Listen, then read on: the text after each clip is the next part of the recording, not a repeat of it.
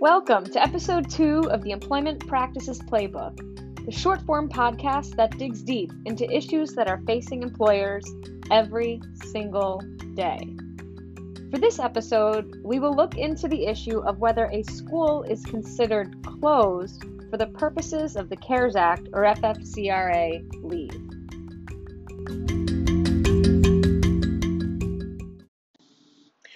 Okay. The U S Department of Labor updated its F A Q and answered a timely question of whether distance or virtual learning renders a school to be closed for the purposes of CARES Act leave. As we know, and as we will discuss later on, employees can take leave in order to care for a child when the school is closed for reasons related to COVID nineteen. So the question is, is a school closed when there is virtual learning? Is a school closed when teachers are teaching remotely? The Department of Labor explicitly answered this question with a very clear yes.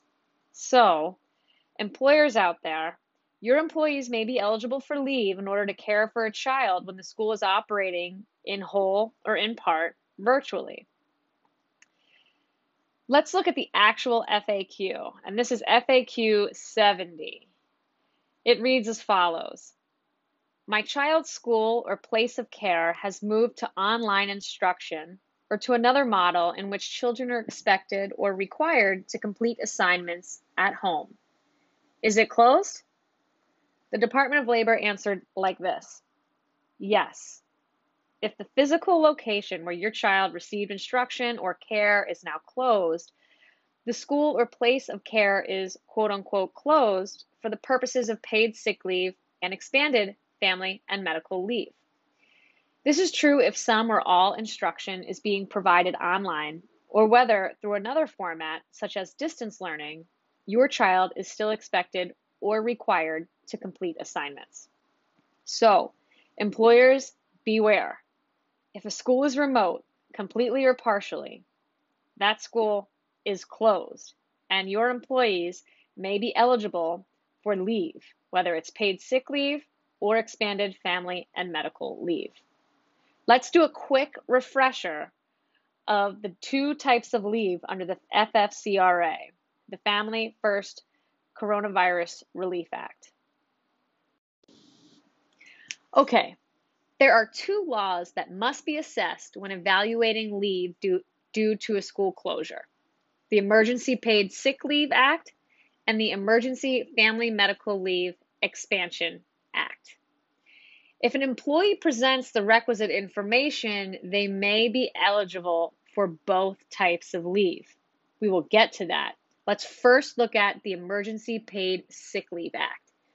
Now, for the purposes of this podcast, we're going to call this leave paid sick leave. First things first, all employees are eligible for this leave. There is no duration of employment requirement. Unlike F M L A, where an employee needs to be uh, employed for a certain amount of time, that is not the case here. Next, the amount of leave. Paid sick leave for individuals is two weeks. Now, an employee can take this leave for any of the seven reasons outlined in the Act. Now, this podcast is only going to focus on leave related to a school closure. The statute and the regulations actually read as follows, that an individual can take paid sick leave when caring for a son or daughter whose school or place of care is closed for a period of time, whether by order of a state or local official, or authority, or at the decision of the individual school or place of care, or the child care provider of such child is unavailable for reasons related to COVID nineteen. Now let's take a quick note. This podcast focuses solely on the leave related to a school closure. We're not going to discuss when a place of care is closed or what designates a place of care. Perhaps we'll do another podcast.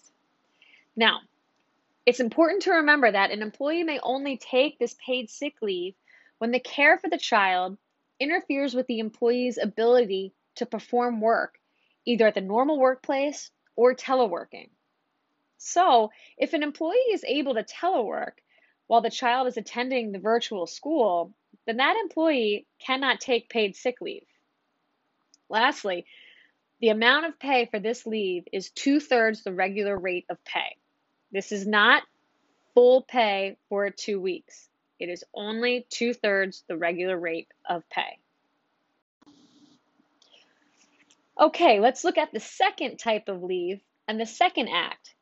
It is called the Emergency Family Medical Leave Expansion Act.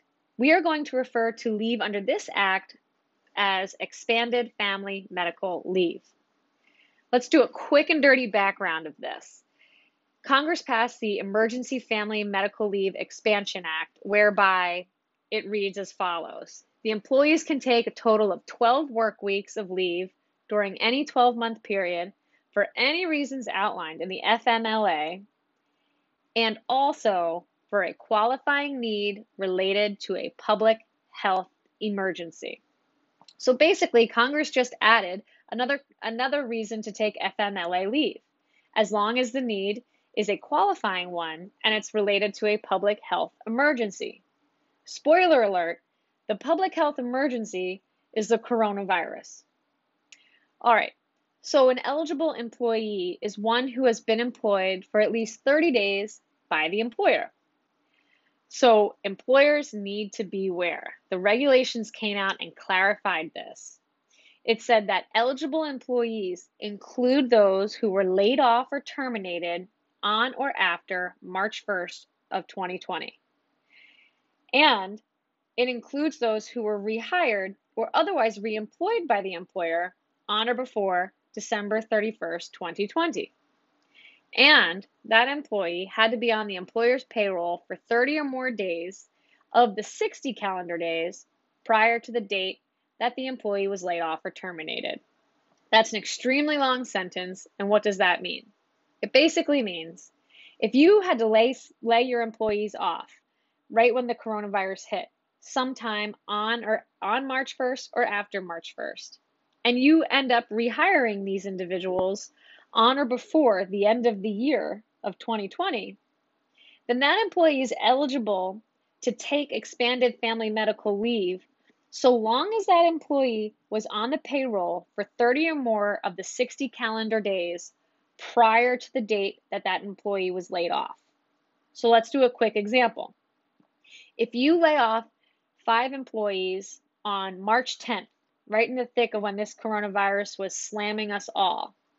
Then, time goes on, you end up rehiring these people sometime in July, let's say.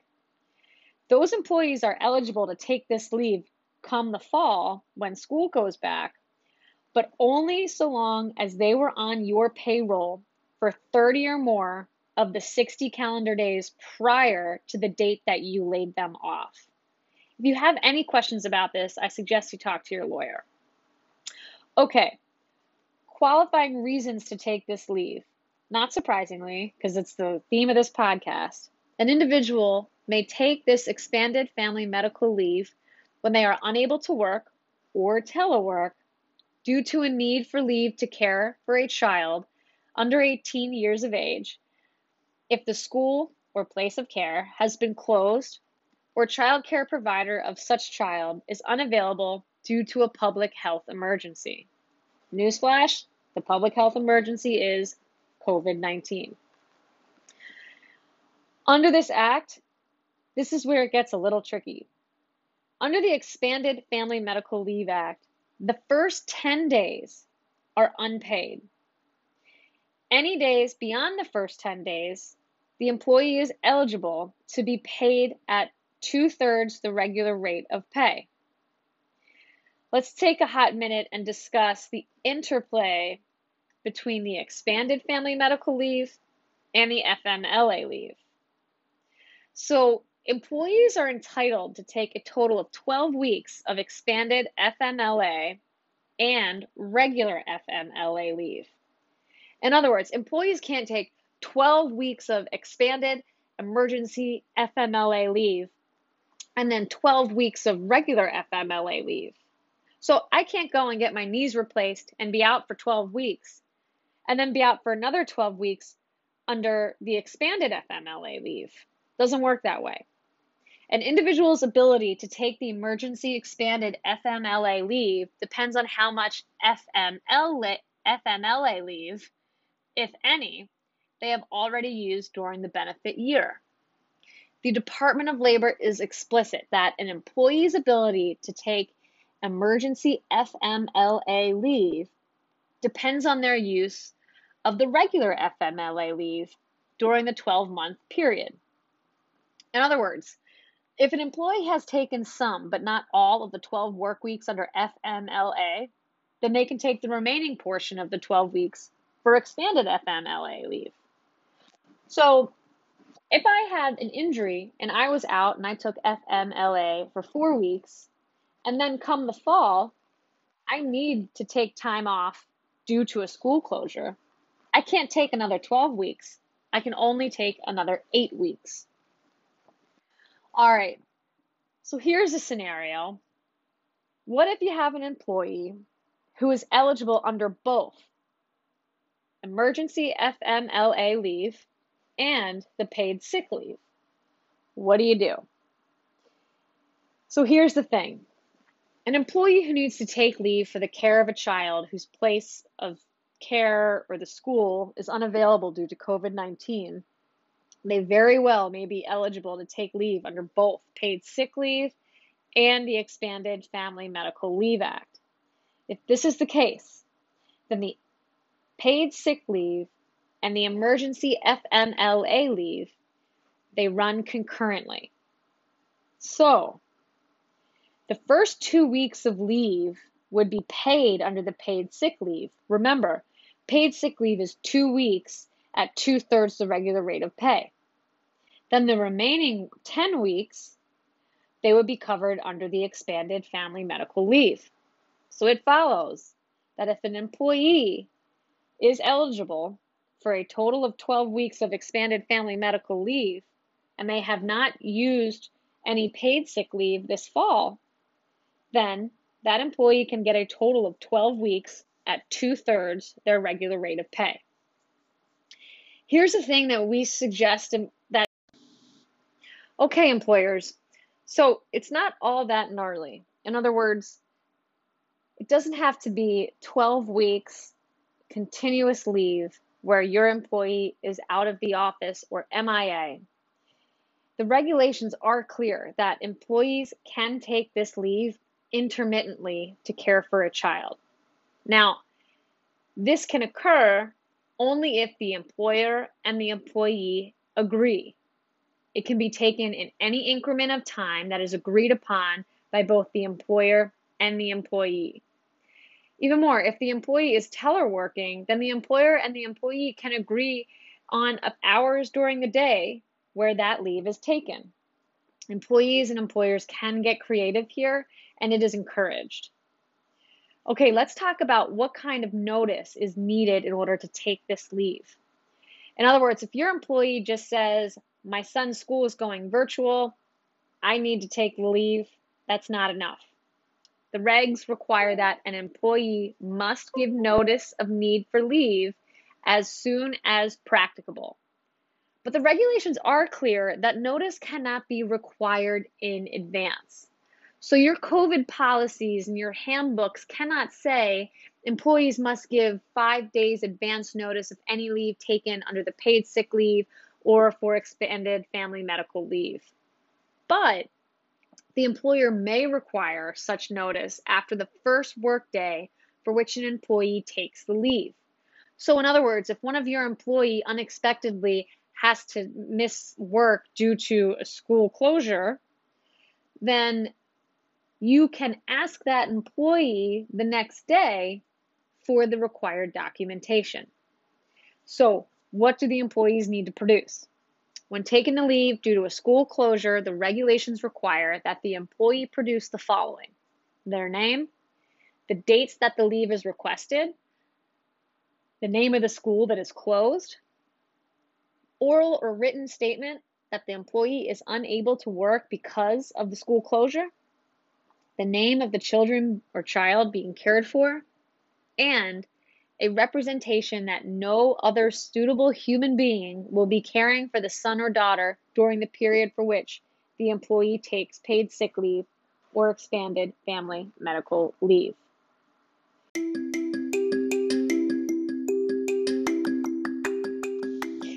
the end, employers need to be cognizant of their employees' needs and carefully assess eligibility for such leave that we discussed on a case-by-case basis. Now, the regulations are clear.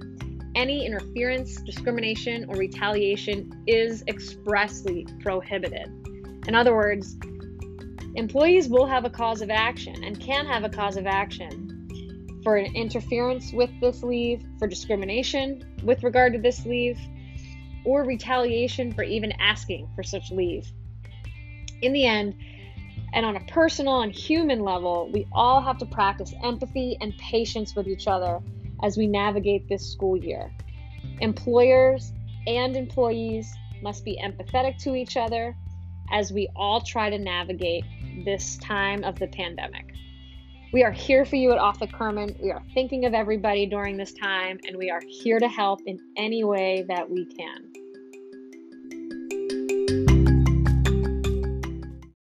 Okay. This podcast is made available by me, the lawyer, Susie Cerilli, and it is published for you, the listener, for educational purposes only, as well as to give you general information and a general understanding of the law. This podcast is not to provide specific legal advice. There is no attorney-client relationship formed by listening to this podcast.